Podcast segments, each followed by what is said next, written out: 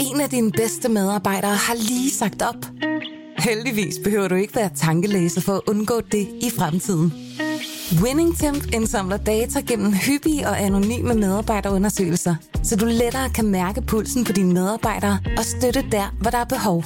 Kunder som Alfa Laval, Orkla og Volvo bruger allerede WinningTemp og ser, at det øger trivsel, reducerer turnover og hjælper med at fastholde talenter. Få gratis gennemgang allerede i dag på winningtemp.com. Du lytter til Succeskriteriet. Et program om drømme og ambitioner. Succeskriteriet udgives af Berlingske Business i samarbejde med Nordea.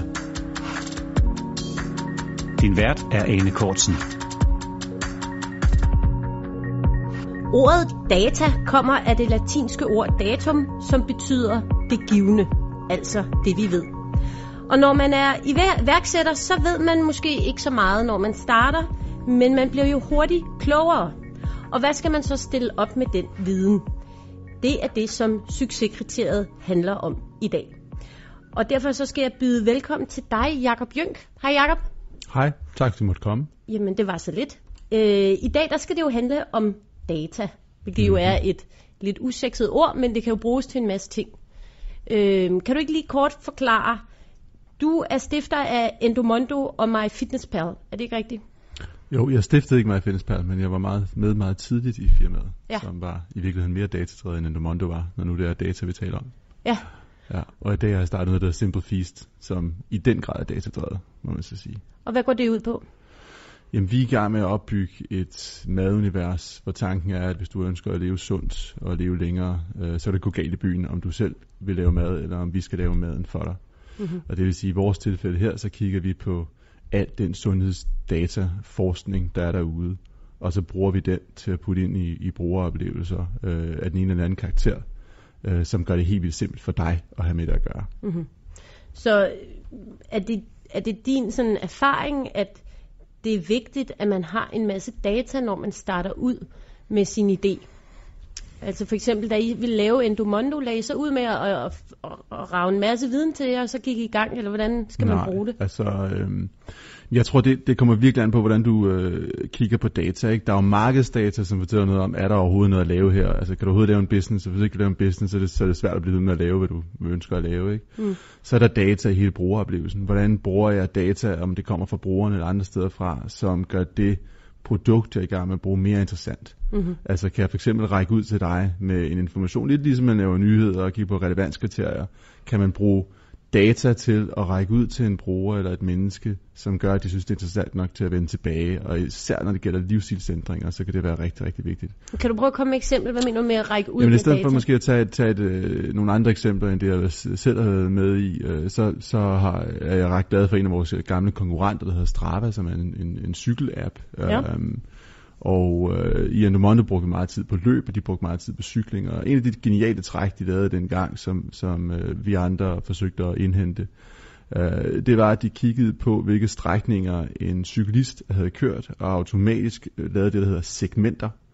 Så når jeg kørte hen over Golden Gate Bro, så sammenlignede den min tid med alle andre, der havde kørt hen over mm. Golden Gate Bro. Mm. Og så scannede den lige de mennesker, der kørte hen over, og sagde, okay, hvem er mest relevant af dem, for mig at få en analyse af, hvordan performede jeg i forhold til de mennesker. Og på den måde så får gjort en masse andre mennesker relevante for mig, og det jeg selv har lavet bliver sat i kontekst i forhold til noget, som er relevant for mig.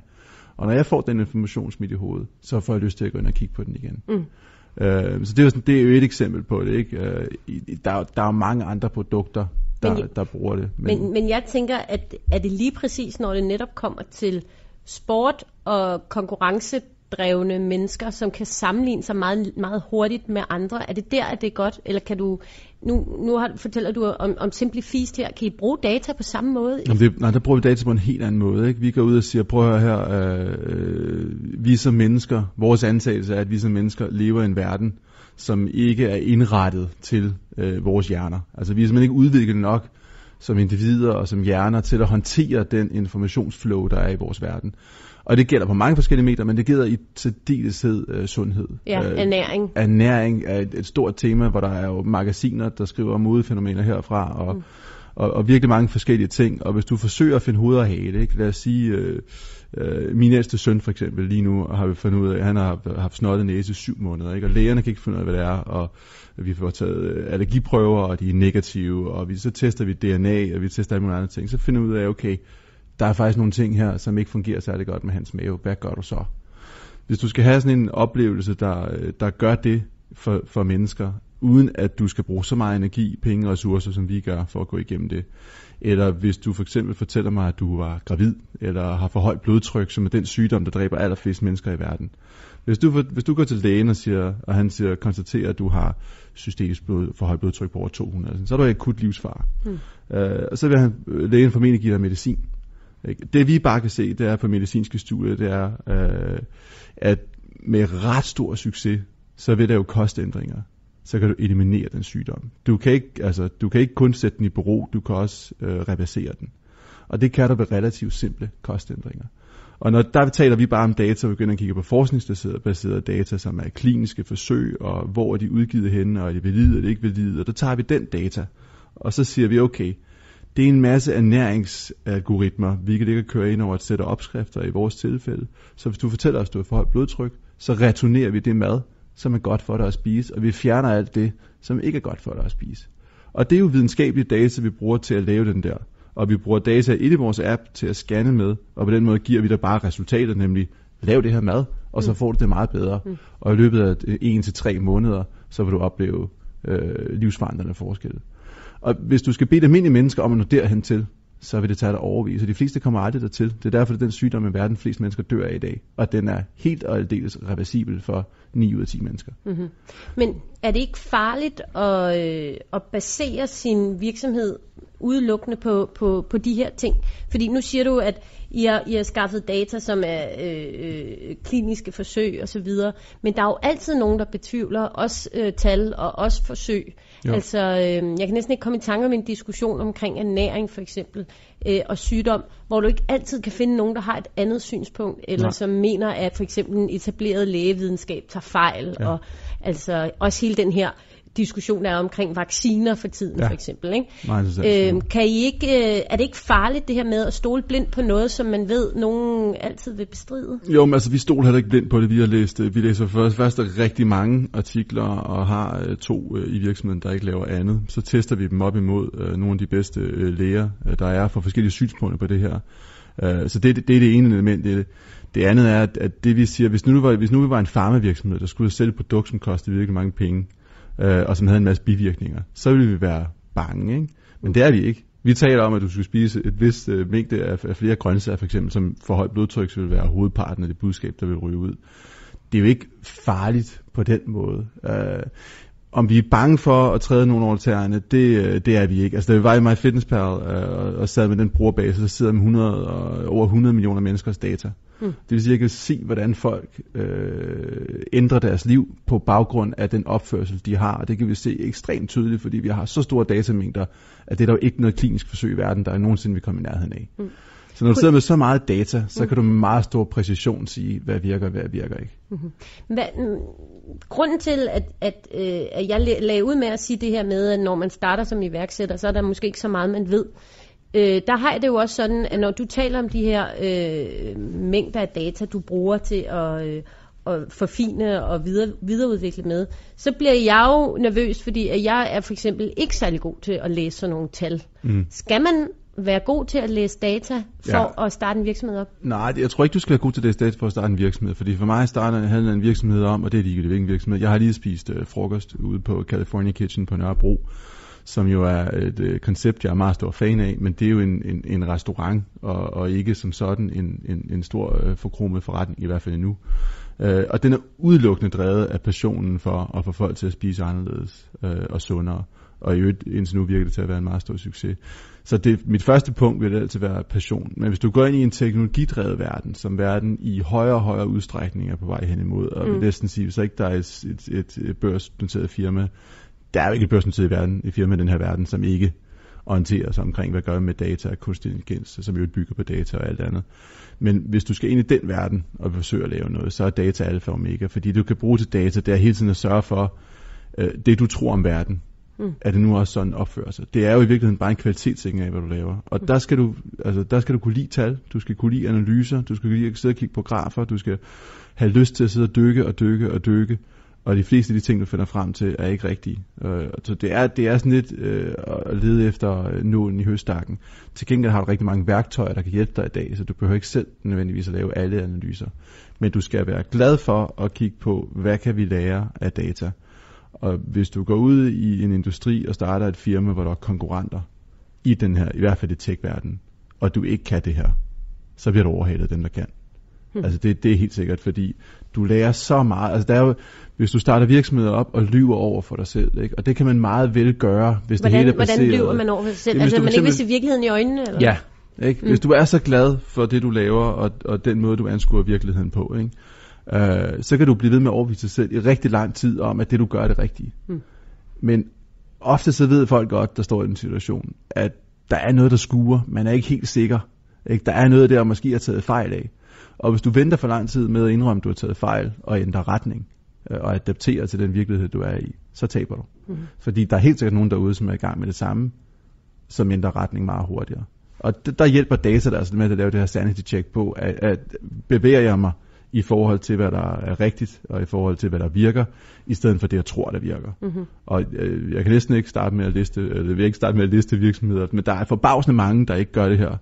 Og, og du kan nå ret langt ved at lave noget, som kun tiltaler dig selv og din egen målgruppe. Det, det så tager du rigtig mange naturlige gode valg.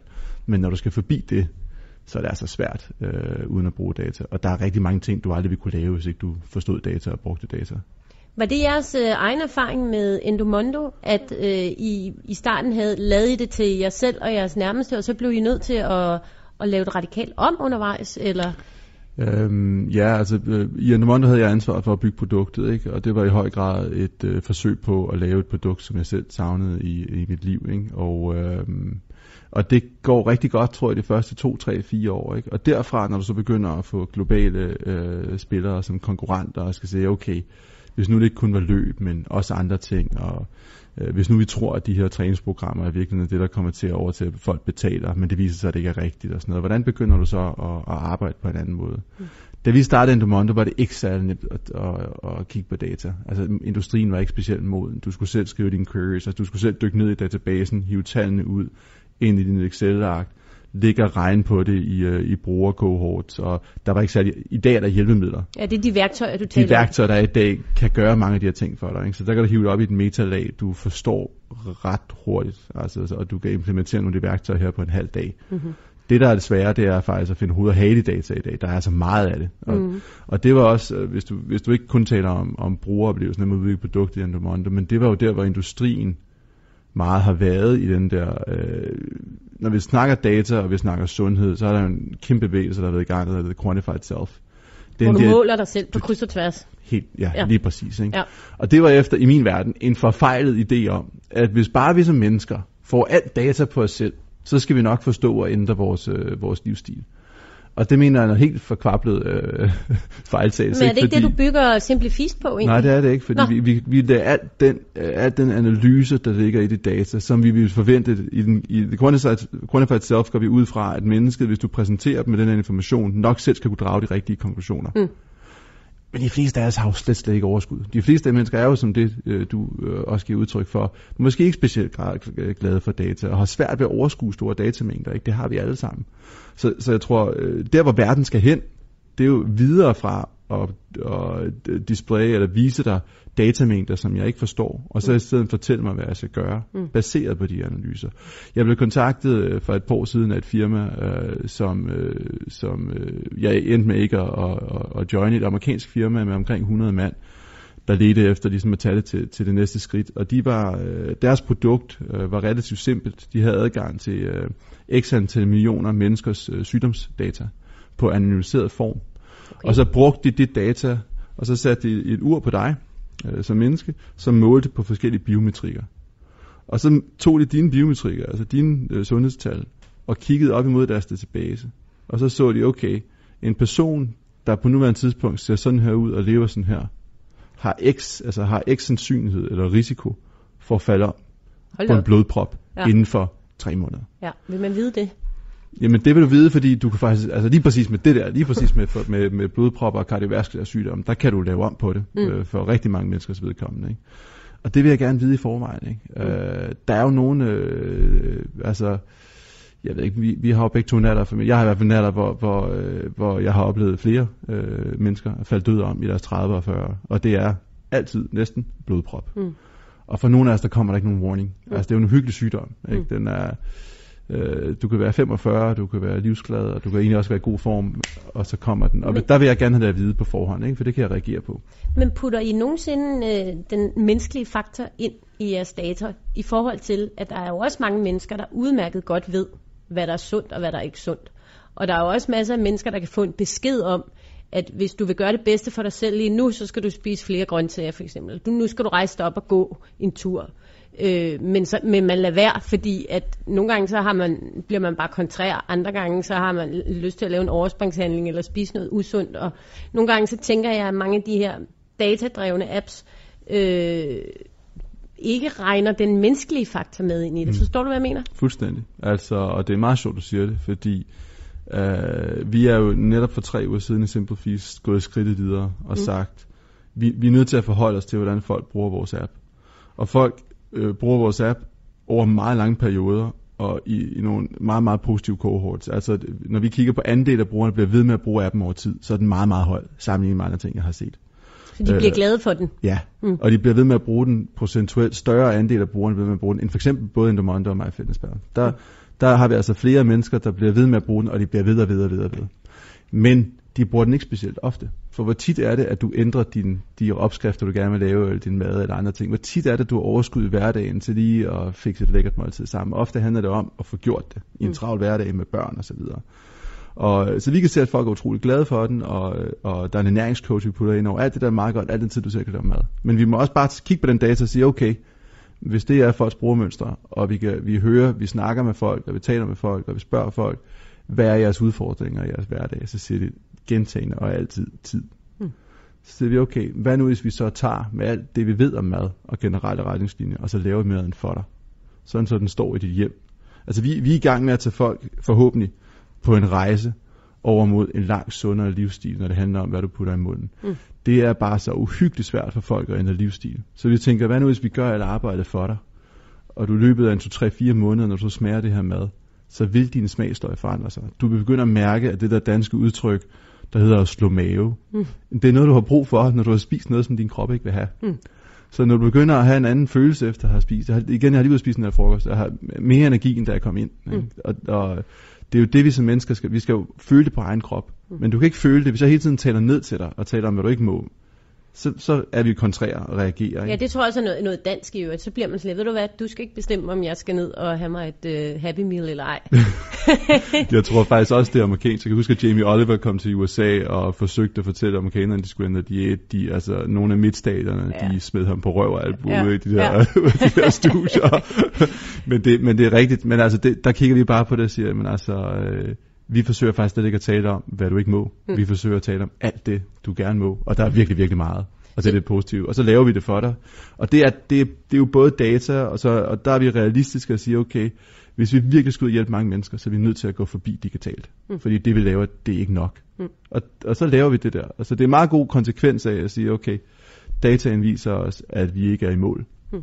Hvad skal vi gøre for at komme i mål? Og så går vi hardcore i den retning. Så der har du faktisk øh, taget din egen medicin på den måde, at I havde tænkt, du havde tænkt, at øh, Feast skulle være rent digitale opskrifter til at starte med, og så kunne du se, eller I kunne se på jeres data, at folk havde ikke overskud til altid at lave det sunde måltid, og så har I så taget konsekvensen og sagt, så laver vi det for folk og sender det til dem. Ja. Og så er man jo ude i en helt anden forretning pludselig, rent logistisk, tænker jeg. Og så skal du pludselig sadle fuldstændig om, fordi at data siger noget andet. Ja, men, men for os er det faktisk ikke en omsadling. For os er det faktisk øh, et univers, der bare er blevet større. Og det matcher hinanden utrolig godt. Så når vi sender en færdigret ud, så når du får den hjem, så vil du se, at der er et match af opskrifter, som passer. Altså en lille salat, der passer den hovedret, vi har sendt til dig. Og så for os er det univers, der, der udfolder sig. Og så bruger vi jo den her datadrevne øh, tilgang, vi har.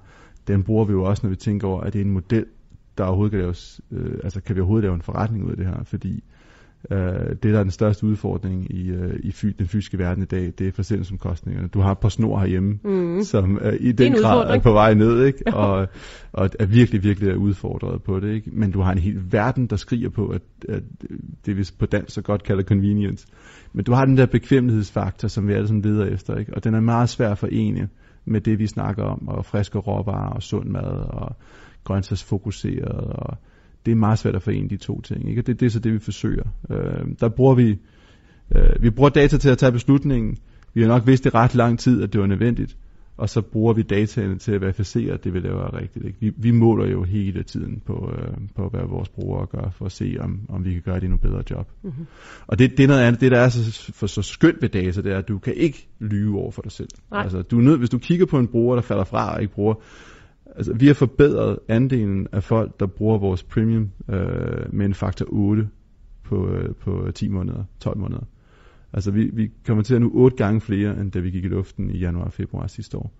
Og det er en direkte øh, øh, symptom på, at vi har arbejdet meget systematisk omkring vores produkt, og hvordan vi gør noget, folk øh, kan, kan finde ud af at bruge og bruger, i stedet for noget, vi gerne vil have dem til.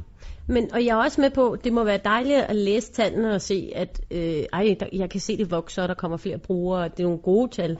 Men jeg tænker, det kan være frygteligt demotiverende, når det er nogle dårlige tal. Man kan se i, i, i, i graferne, der er nogen, der ryger fra, eller der har været en måned, der ikke var lige så god som den forrige måned. Kan man ikke blive for fokuseret på sådan en usund måde, hvor man hele tiden sidder og kigger ned i de her tal, og læser alt muligt ind i det, Øhm, altså jeg kan jo kun sammenligne med min egen verden, men for eksempel hvis du skal sælge, hvis du skal sælge billetter til en event, så kan mm. du faktisk i dag, som, som den, der har arrangeret en event, gå ind og se, hvor mange billetter, der bliver solgt, hvornår. Mm. Og du, så kan du ikke lave andet, så kan du sidde og tænke, hvorfor blev der solgt så mange i går, men ingen i dag? Og, ja. Altså så begynder du at næsten at, usundt at fokusere på noget, som, som skal ses over en meget længere ja. øh, overrække. Jeg tror, vi, vi benytter, er fuldstændig enig, øh, vi benytter en klar distinktion mellem de to ting. Vi laver ting, som er leap of faith, altså noget, vi tror, vi har en mission, mm. og vores mission, den er ret klar. Den handler om at accelerere sund, øh, bæredygtig øh, mad til, til folk. Den udvikling, som er på vej, den vil vi gerne accelerere meget kraftigt, så kraftigt vi overhovedet kan.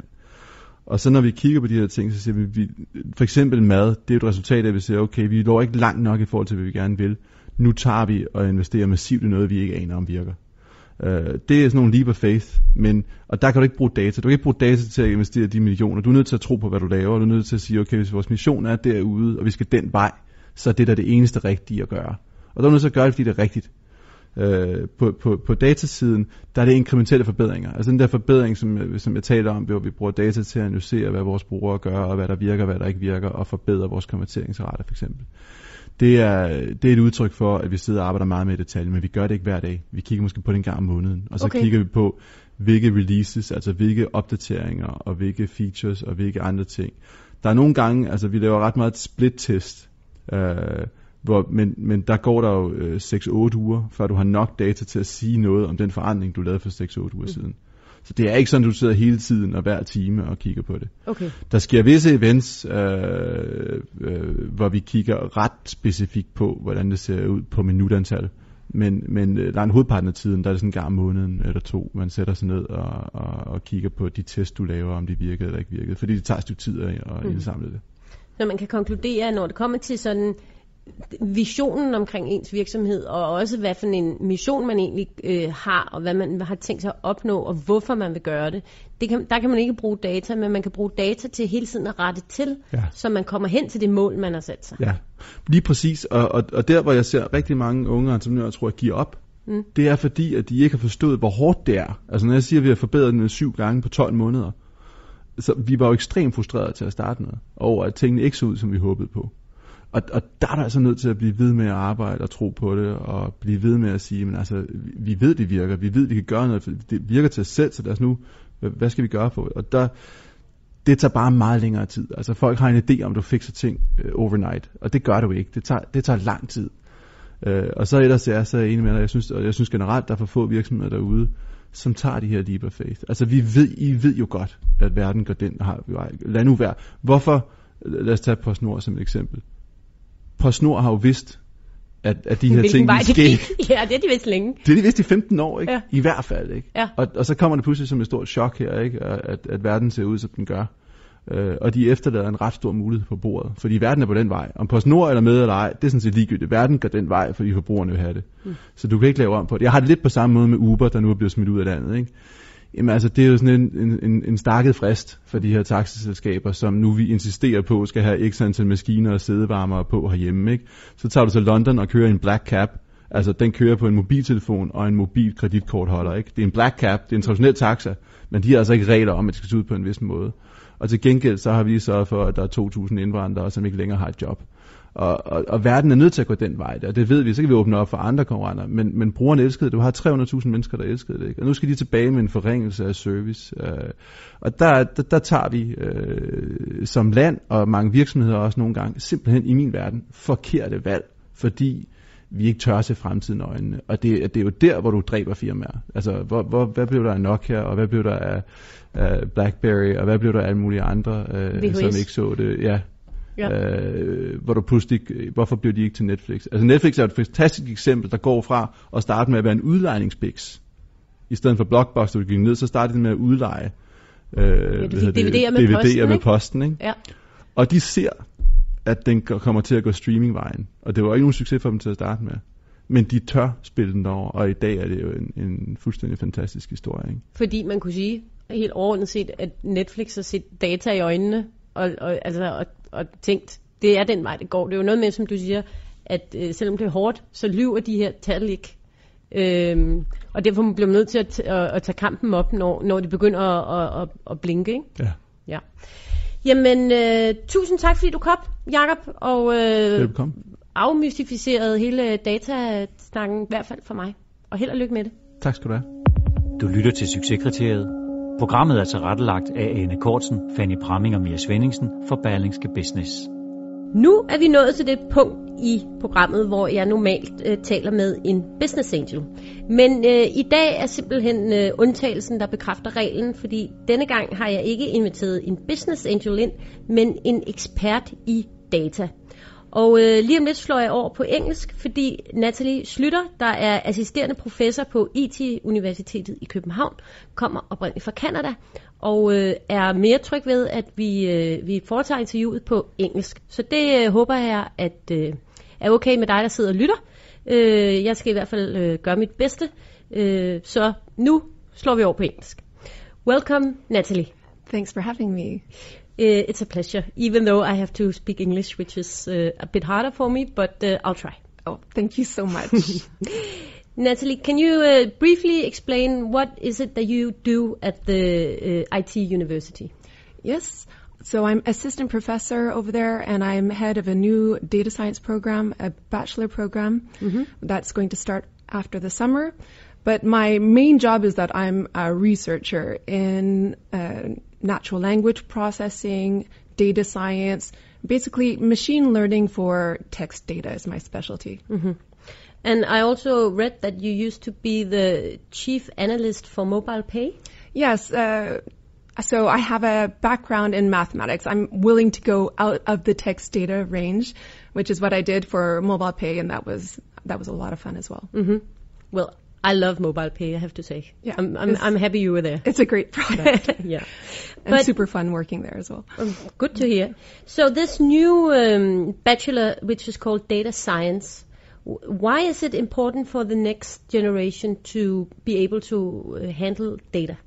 Right. So there are two things happening in society right now. Um, there are computers that have never been as fast as today. We are collecting exponential amounts of data. So the the key is that in the last two years we've collected more data than the since the beginning of time. So we have these powerful algorithms that have just been sitting and waiting in the covers to, to be thrown onto this data. Um, but we haven't had powerful enough computers for this. So we have at the same time lots of data for these algorithms. So we have the p- possibility to get really, really accurate systems because we have so much data. And we have finally the computers that can really uh, crunch these numbers. So now the time is ripe. Uh, society is transforming. We have the data, we have the possibility to do, to do great things with it, and the D- Danish society has to just uh, jump on board. So there's two things. Um, students, uh, we don't have the competencies in Danish society to meet the needs. So we would like, there are a lot of students who are interested in math, uh, from an applied point of view. They maybe are not interested in math and computing because they live to, for numbers and computing, but they really love seeing uh, how to answer questions in society. So I think we have students interested in actually doing data science and learning about data science.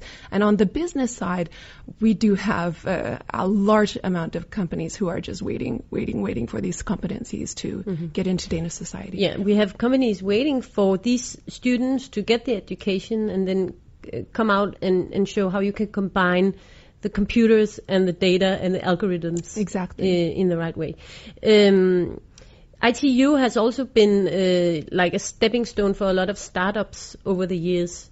What do you think investors look uh, after uh, look for today when they uh, look at an, a startup? So I guess there's a diverse range of investors, but I can tell you what I would look for if I were an investor. So I would look for three separate things. We're in a phase of digital transformation. We have people who know a lot about their area, so uh, a lot about pre- PR or a lot about marketing or, or what have you. Uh, if they can just get some understanding for what's happening with data. Uh, so strong domain knowledge with an understanding of what's happening for data. That's one person. Another person is someone who knows about computers, someone who knows about IT infrastructure. And I'm not talking data science here. I'm just talking computers. So software guys, computer guys. And then the third thing. So I would say those are the first two important things that uh, a startup needs to have. Then, once the data starts coming in, if they're interested in the data, then they really need someone who is just for data. Someone, so uh, IT competencies and data analyst or data scientist competencies, competencies they are different things. So you really need the three. And I think that if if a company has that, um, they're pretty much in a good place. So in addition to a good domain idea. hmm But should you have the data analysts uh, from the beginning? Um, I would say that uh, unless your company is only a data company, so unless you're already sitting on all of this data, uh, that probably not. So it really depends what your strategy is. So there is, I, I won't, I guess, name names uh, today, but there is uh, a company. Uh, that I, well, a couple of companies that are uh, startups and, and quite interesting. So um, uh, so it's a, it's a PR company, a specialist in PR who had a PR agency for many many years, and uh, he kind of saw this digital, digital transformation, uh, realized that you could do something with data, and now he's hired a lot of data scientists and and quite a, a strong. Uh, competency in data science to kind of transform and and spread out his, his uh, business. It's turned into a tech startup. On the other hand, there's a business like mobile pay, right, which didn't start out with data. What they started out with uh, was a, a, a strong IT guy and, and a guy who knew about uh, banks and cards. Um, and that two together made a fantastic product, which over time gathered a lot of data. And once it had gathered a lot of data and they were ready to move on to the data phase, then they wanted to bring in a data specialist. Then they hired you. Then they hired me. So, do you think there are some um types of startups can't use data, or where it won't be uh, an advantage, or does it, you know, uh, does it count for everyone that they should take this data serious? I think everyone should take data seriously now. I think there's a strong risk of being left behind. Um, so I think, of course, it, it ranges to how much you need actual a data science department, or you need uh, a data science guy, or you need some consultation in data science. Um, it really depends on your on your business, but I definitely think that every startup should know about data and what's happening on the data scene. Otherwise, they're getting they're risking being left behind. Mm-hmm. That's a very important advice.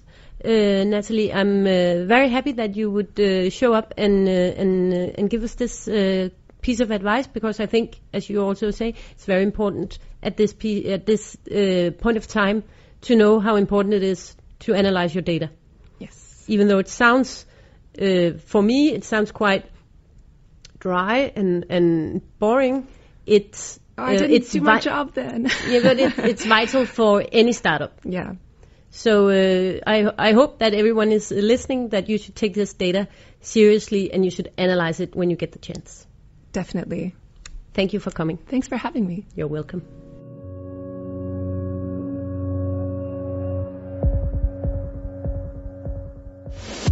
Nu kommer det lukkede rum. Her får du eksklusiv adgang til Nordeas eksperter med konkrete råd om, hvordan din forretning bliver en succes. I dag skal vi tale om data, og derfor skal vi tale med dig, Jan Sirik. Du er digital leder i Nordea. Velkommen til. Tusind tak. Jan, hvad er det for nogle overvejelser, man skal gøre sig i forhold til data i sin virksomhed? Oh, ja, data. Ja, det er jo et, det er jo et kæmpe emne. Jeg var, jeg var her for nylig, var jeg så heldig at høre Nathalie Slytte ude på, på ITU fortælle om, uh, give et lille foredrag om den nye uh, uh, uddannelse, de har lavet omkring uh, data science. Super interessant i øvrigt. Og øh, der fortalte hun, hun jo, at øh, alt det data, vi har i dag, jamen om to år, så er det allerede fordoblet. Altså, så, så det er jo helt svimlende, øh, hvad, der, hvad der er af datamængder i det hele taget. Så har vi øh, politikere, som jo er meget optaget omkring øh, personlovsbeskyttelse eller databeskyttelse. Vi har øh, forhold omkring at øh, vi har efterretningstjenester, som, øh, som vil kunne kigge på data. Så når for eksempel vi placerer data på, på server i USA, jamen så har NSA som udgangspunkt øh, adgang til at kigge på det. Så der er jo enormt mange overvejelser, både omkring sådan politisk og beskyttelse af forbrugere, og pas på, man ikke, øh, og, og det skal man bestemt ikke, øh, bryde de regler, og hvad er det for nogle forskellige interesser, der er. Og det, og det kommer jo også over i, øh, hvad er det så for nogle forretningsmuligheder, som, øh, som det giver. Kan du øh, uddybe lidt det her politiske aspekt af persondata? Hvad er det, der, der kommer til at ske?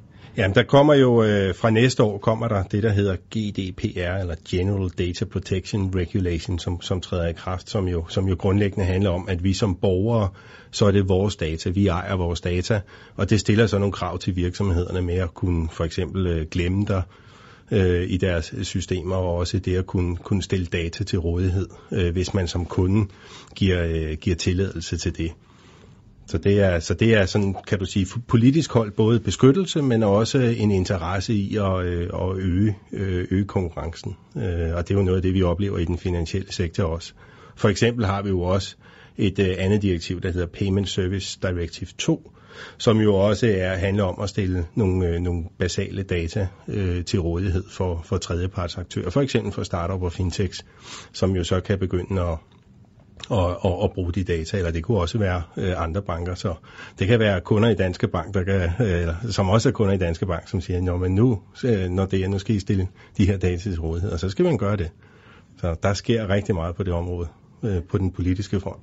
Og i forhold til øh, forretningsmodeller, hvad kan man så bruge data til der? Ja, men det er jo, og det er, jo, det er jo den anden side af det, for nu, nu kommer jeg lidt ind på trusselsbilledet af det her, som hvis man sidder som bank og kigger på det, men så har du jo også, det skaber jo et hav af muligheder. Det er jo det skønne med trusler, så er der jo, så er der jo også rigtig mange muligheder, hvis man, øh, hvis man tør og evner at, at fange dem. Og, det er jo, og, og der må man jo sige, inden for data, det tror jeg personligt kommer til at fylde rigtig meget i, øh, i, i fremtiden som en, kan du sige, som en sådan en indtjeningsgenerator. Altså man evnen til at kunne arbejde med data, til at bruge data og gøre, gøre det relevant for dig som kunde. Selvfølgelig inden for lovens rammer, med at nogle gange må man bruge benchmarking, og andre gange så må man målrette øh, individuelt til dig. Øh, men, men, men det tror jeg, at der kommer til at være rigtig mange forretningsmuligheder i, i, i brug af data.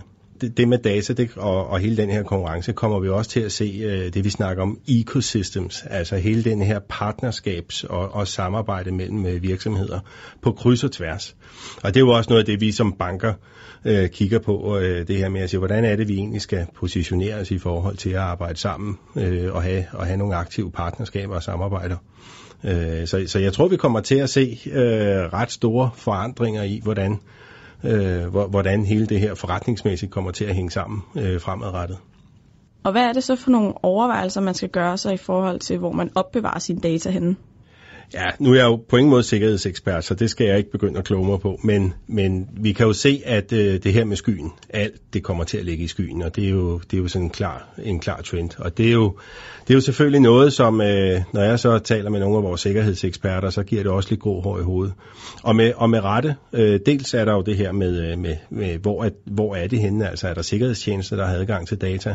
Øh, det kan vi bestemt ikke øh, øh, acceptere eller, eller, eller have.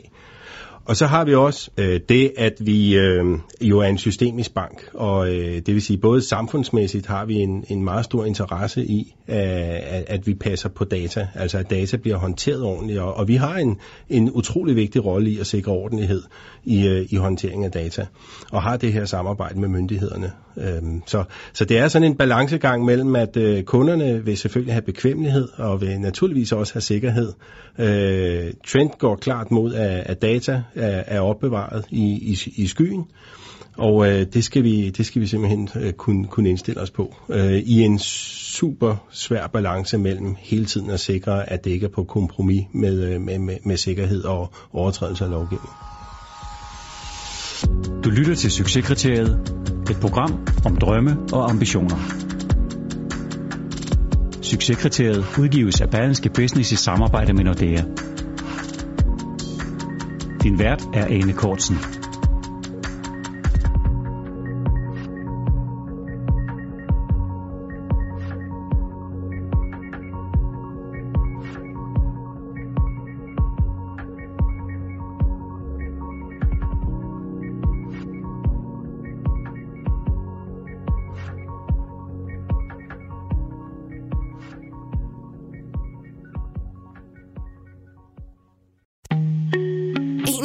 Af bedste medarbejdere har lige sagt op.